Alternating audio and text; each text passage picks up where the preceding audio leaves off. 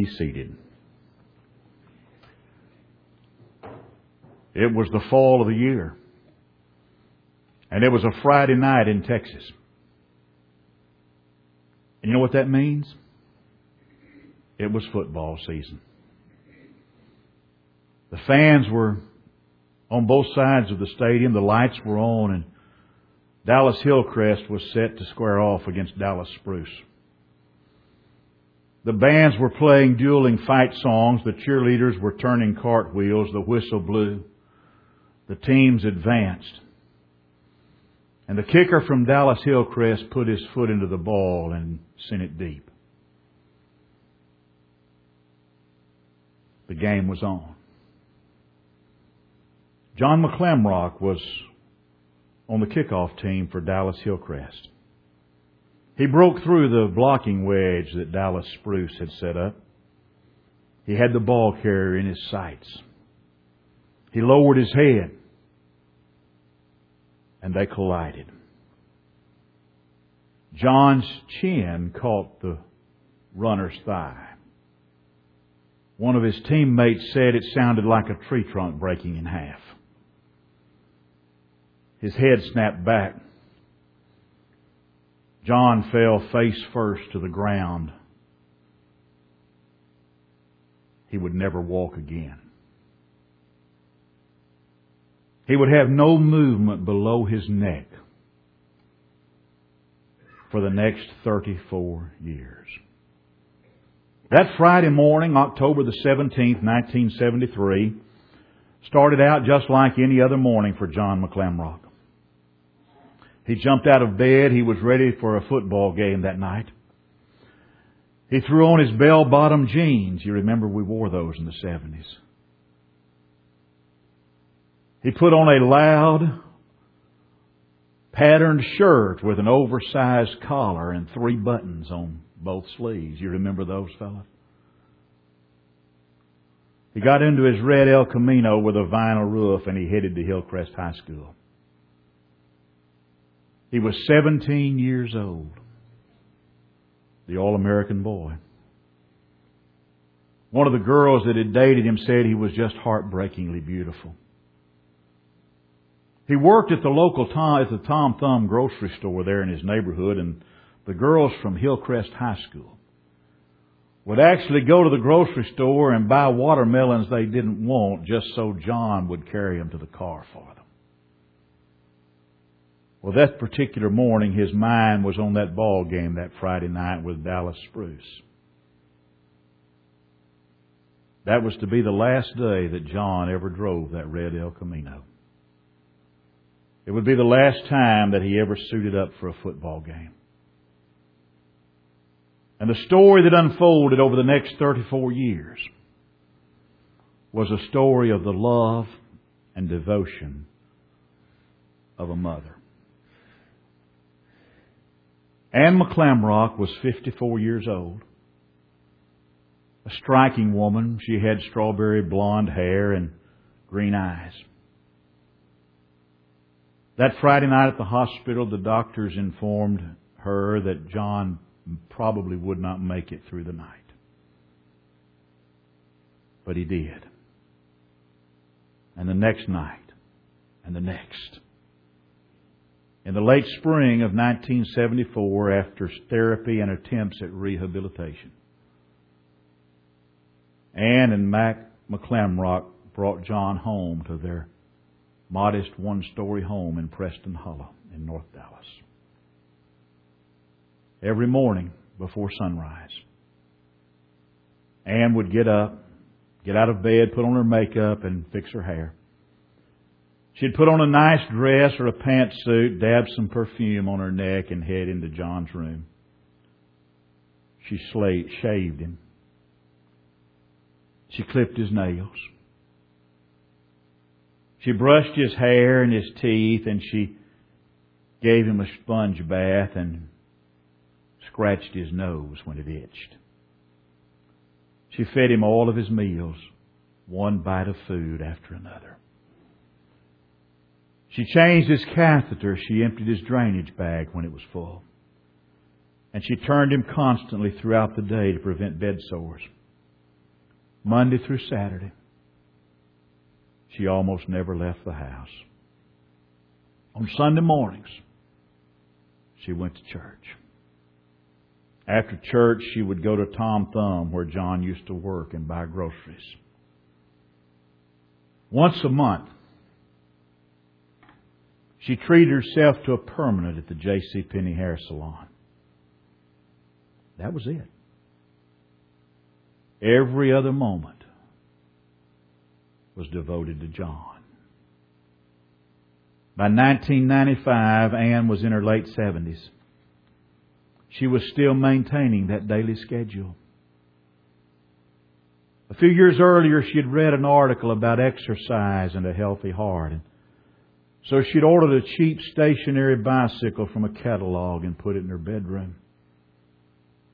Every night, she faithfully pedaled that bicycle.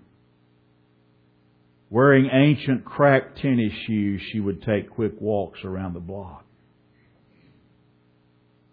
But Ann knew time was catching up with her. She added one single sentence to her nightly prayers. She asked God to give, let her live one day longer than John. Only one day. But she fervently prayed for that one day. And that way, she could always take care of him.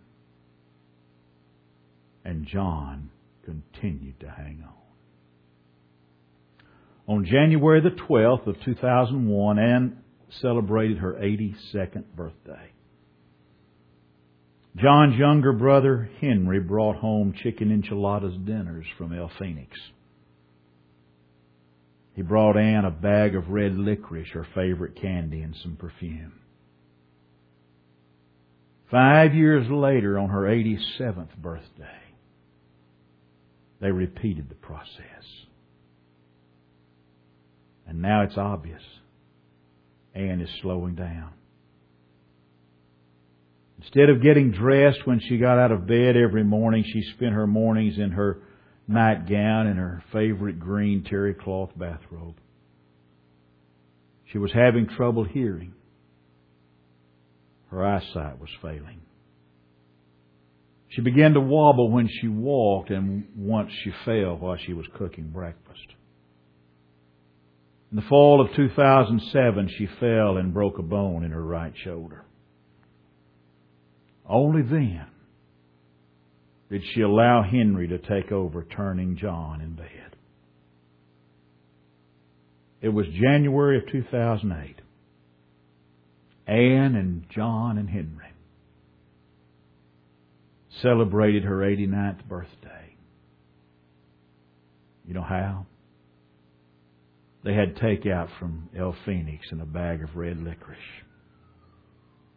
Late February of that year, John was taken to Presbyterian Hospital because he had bed sores that wouldn't heal. He developed a fever and pneumonia.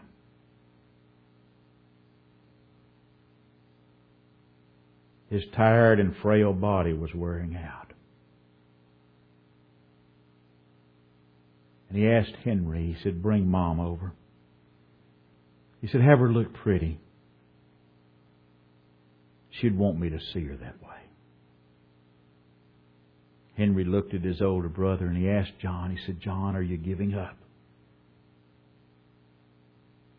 And there was a long silence food cart rattled down the hallway and a nurse's sneakers squeaked on the hallway floor. And you could hear the sound of heart monitors and the whooshing of ventilators coming from other rooms. And John finally said, We know about her prayer. We all know about Mom's prayer. He said, Henry, I need to go so she can go. It was March 18th, 2008. Henry drove Ann to J.C. Penney so she could go to the hair salon and have her hair done. And then he took her to the rehab facility to see John. She walked in the room, and the first thing she did was check his catheter and then inspect his bandages on his bed sores. She smoothed his hair along his temples and touched his forehead. She ran her hand down his face and past his cheekbones and in the curl of his hair. John looked at his mother and he said something he'd never said before. He said, Mom, I know how hard it's been for you. She said, Hard? Johnny, it's been an honor. Henry took her home, helped her get into bed, and she fell asleep. Thirty minutes after she left, John McClamrock closed his eyes and quietly drifted away. He never made a single sound. Her prayer had been answered.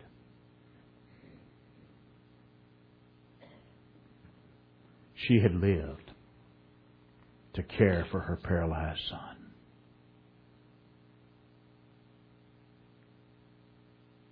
Now here's the question.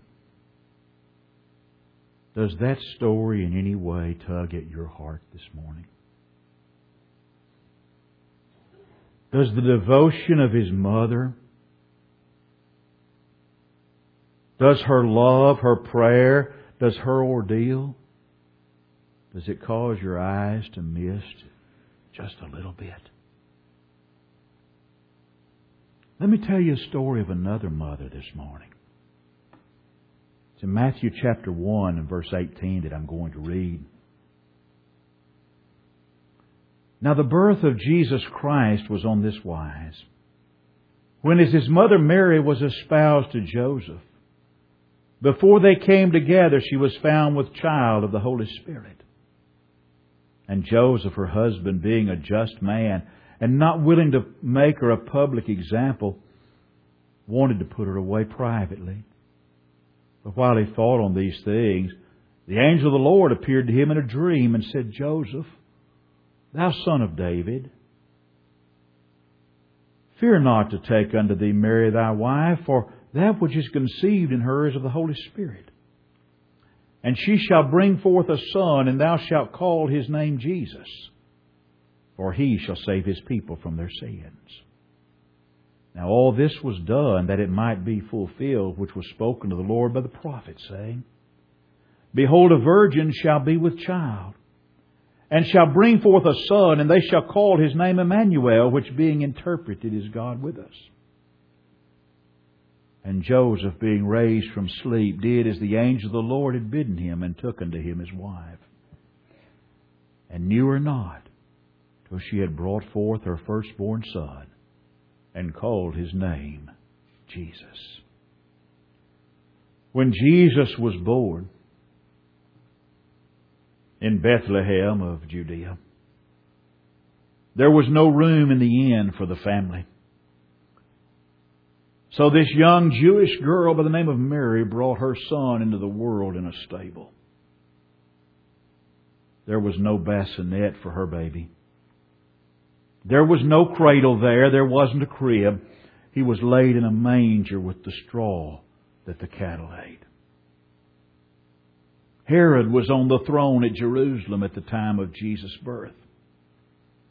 Wise men came from the east to worship him. They inquired of Herod, they said, Where is the one that's born king of the Jews?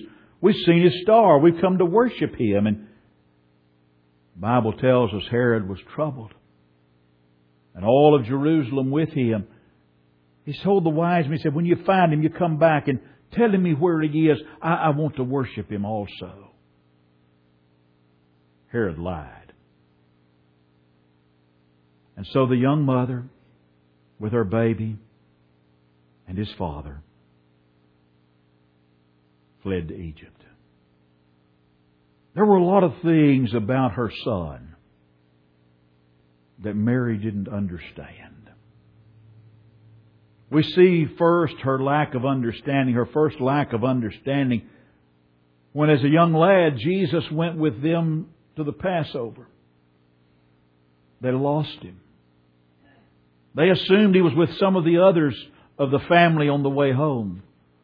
It was only after they'd gone a day's journey that they missed him. And so, worried and with great anxiety, they turned back to look for him and they found him. He was okay. He was in the temple, asking and answering questions of the doctors and the lawyers that were there. Mary asked him, she said, she asked her firstborn sons, Why have you dealt with your father and I this way? Why have you treated us like this? I can almost hear a tenderness in that voice. But I can also hear a, a bit of impatience and perhaps even a touch of anger. Why have you done this to us? Why have you dealt with us this way? Jesus said, Don't you know? I've got to be about my Father's business. As much as to say, you should have known where to find me. My first and supreme loyalty is not to you. My first and supreme loyalty is to God. That same lack of understanding surfaces at the marriage feast in Cana of Galilee. The wine ran out and Mary comes to Jesus and says, they've run out of wine. Moffatt's translation has Jesus saying, Woman, what have you to do with me? Sounds rude to us in our day and time, but in the times that it was spoken in the language of the day, Jesus is saying, actually as tenderly as he possibly can, that Mary, my orders come from above. Talk about misunderstanding. Look at the fourth chapter of Luke sometime. Jesus goes back and he's preaching his first sermon in his home church. Now I can guarantee you one thing. I have no doubt in my mind that that Sunday, that morning at the synagogue, Jesus is going to preach his first sermon. I would almost guarantee you the whole family was there. They're waiting. They want Jesus to make a good impression. The boy has come home. They wanted to make sure that he made his mama proud that day. It starts out and it talks about they heard the gracious words he spoke. Can you see the pride welling up? When they heard the gracious words that he spoke, they sat up a little straighter. They looked at each other and big smiles on their faces. Oh, but Jesus knew one thing. He knew how to wipe those smiles off their face, and He did it quick. He told them in the long ago when God needed a boarding place for one of His greatest prophets, He couldn't find one among the Jews. He told them God was willing and eager to heal lepers, but the only man in the days of Elijah that, Elisha that had the faith to be healed was a pagan by the name of Naaman. Well, those smiles turned to frowns, and they had had enough. And at that particular moment, if you read the story, that congregation turned into an angry mob, and the young preacher that was come home to preach his first sermon was a fugitive running for his life. Mary's son went about doing good. Mary's son healed the sick and he raised the dead. He made the lame to walk and the deaf to hear and the blind to see. But he upset the status quo of the religious people of his day. He denounced the scribes and the Pharisees as hypocrites. And after a ministry of only three years, Mary saw the tide of popular opinion turn against her baby. And there's a movement to put him to death. Now you think about that. Think about the anguish, the anxiety, and the heartbreak of this mother as she knows that the people have turned against her son and they want to kill him. Can you imagine what that felt like for her? He's in the Garden of Gethsemane, and cruel hands come to Gethsemane that night, and they take him away. And he goes through the mockery of a trial. And then he is tied to a wooden post and he's beaten with a cat o' nine tails, a flagellum. He's beaten almost to death when they scourge him. And they spit on him. And they hit him. They press a crown of thorns on his head. We're talking thorns. And they didn't just set it there. They pressed it there till it drew blood. And then they took him out to Calvary. And at Calvary they nailed him to a rough hewn wooden cross. Now here's what I want you to see. I want you to get this picture in your mind right now. Jesus has been beaten. This crown of thorns has been pushed down upon his head. He's been nailed to this rough hewn wooden cross. And I want you to look by an eye of faith and see Mary, his mother. And I want you to see her. Not him, I want you to see her this morning at the foot of that cross. I want you to see her look up at the mangled, beating, bleeding, beaten body of her firstborn son.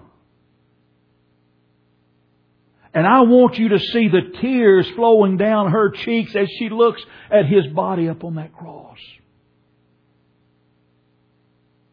I want you to see her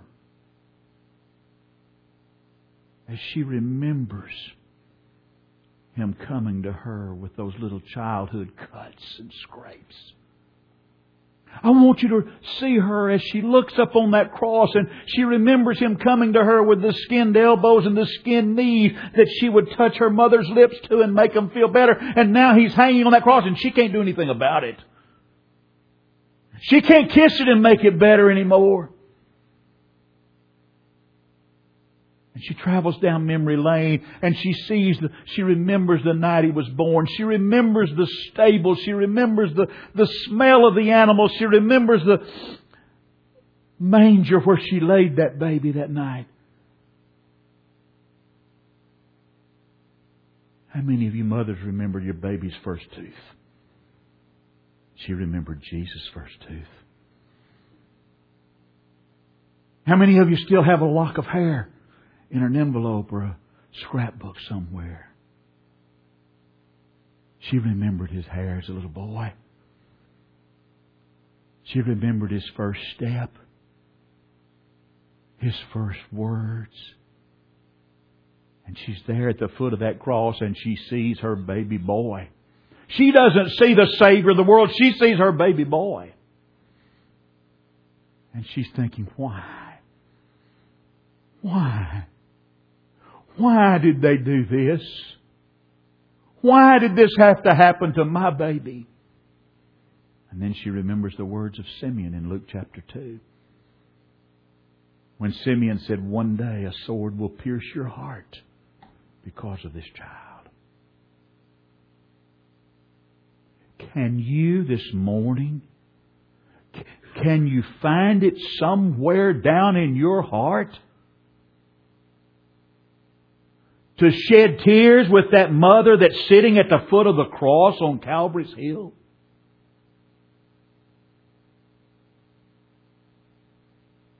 The story of John McClamrock caused some tears to well up in your eyes, didn't it? For some of you, it even caused them to run down your cheek. I saw it. Why in the name of Israel's God can we no longer find it in our hearts to shed tears with the mother at the foot of the cross on Calvary's Hill? Is it because we've heard about it so much, we've read about it so much, we've sung about it so much, that we've become desensitized to the tragedy that took place on Calvary? That it doesn't mean to us what it ought to mean? I think all too often we're like the governor in C.D. Montague's Rough Justice.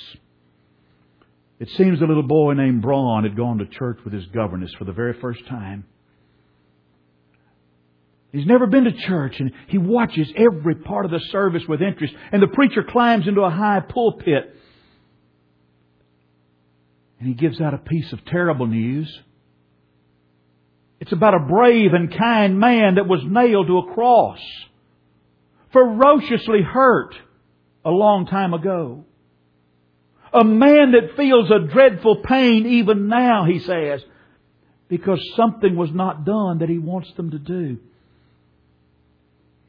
And little Bron thinks the preacher's telling the story because there are a lot of people there. Surely someone will do something about it. He's, he's sitting up on the edge of his pew impatiently. And he can hardly wait for the service to be over and to see exactly what's going to happen. What, what are they going to do about fighting this injustice? And he weeps. That little boy wept openly. And all around him, people are sitting like nothing happened. No one's at all upset and the service is over and people act like they haven't even heard such terrible news. It's like nothing remarkable has happened. And this little boy, Bron, is leaving the church that day. He's trembling. And the governess looks at him and says, Bron, don't take it to heart so. Someone's going to think you're just really peculiar. Maybe that's what we need. To be peculiar. to be able to weep at the story of Jesus Christ. To be alive and sensitive in our spirit. To be able to actually show some emotion over the suffering Savior and the lost souls of men. To listen. To really listen to what's going on in God's house to live for Jesus. We need to take Jesus Christ seriously this morning. Don't leave this building without taking Jesus Christ seriously. And if you need to make changes in your life to do that, it's His invitation as we stand and while we sing.